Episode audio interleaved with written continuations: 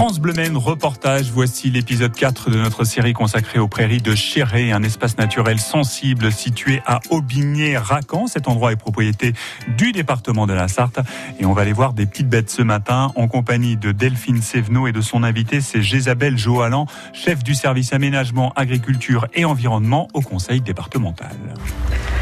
On est en train de marcher, je crois qu'on est en train de, peu de déranger les, les sauterelles, hein, ou même les criquets aussi. Comment on différencie les deux d'ailleurs Alors la principale différence euh, va se trouver au niveau des antennes. Les sauterelles vont avoir des antennes plutôt longues et les criquets euh, vont avoir les antennes plus courtes. Puis il y a aussi les grillons dans cette famille-là qui vont avoir des antennes longues mais qui vont avoir un corps un peu plus trapu que la sauterelle. Mais tout ça, ça se ressemble un petit peu. Donc là, on est derrière le théâtre. Hein. Alors c'est un théâtre évidemment sur ce site archéologique d'Aubigné-Racan. Et là, on peut le dire, on a une prairie d'orthoptères. Et on soupçonne pas ça non plus hein, quand on arrive sur, le, sur les lieux. Hein. C'est vrai que c'est une prairie euh, sur sable. Euh, c'est important en fait l'aspect sable parce que c'est là où les pas mal d'insectes euh, vont aller se réfugier. et donc c'est là qu'on trouve une partie des, orthoptères, donc des criquets et des sauterelles du site, mais pas que. Il y a aussi des, espèces qui sont plus inféodées aux zones humides. Euh, donc voilà. Et puis euh, les espèces sont. alors il y a une multitude d'espèces hein, différentes euh, par la couleur, par leur chant. le chant du mâle notamment, c'est les mâles qui vont chanter le plus pour attirer les femelles, ou pour se montrer au niveau des femelles. Et ils vont faire ça le plus souvent avec les, les pattes arrière. c'est comme ça qu'ils font des chants. Et chaque espèce va avoir un chant différent.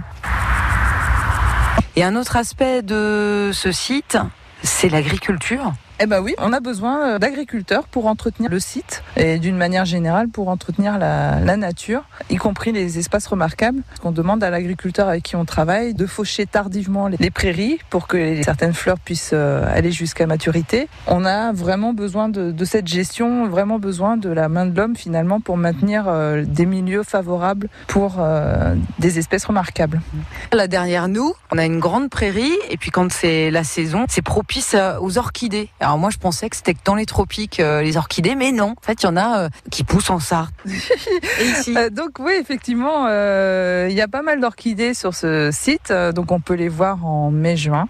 Et souvent, on organise des sorties aussi sur ce sujet-là. Avec des noms rigolos. Hein. Il y a l'orchis singe, l'orchis bouc, l'orchis araignée, l'orchis abeille aussi. Elles sont toutes belles à regarder, belles à observer aussi sur toute cette partie haute du site. Jésabelle Joalan, chef du service aménagement et agriculture, environnement au conseil départemental, le département de la Sarthe qui est propriétaire de ce très bel espace naturel qu'on visite cette semaine. Ce sont les prairies de Chéré à Aubigné-Racan. Demain, on se rend dans la cavité de Beauverger, toujours sur le site d'Aubigné-Racan, qui abrite des chauves-souris, d'autres petites bêtes.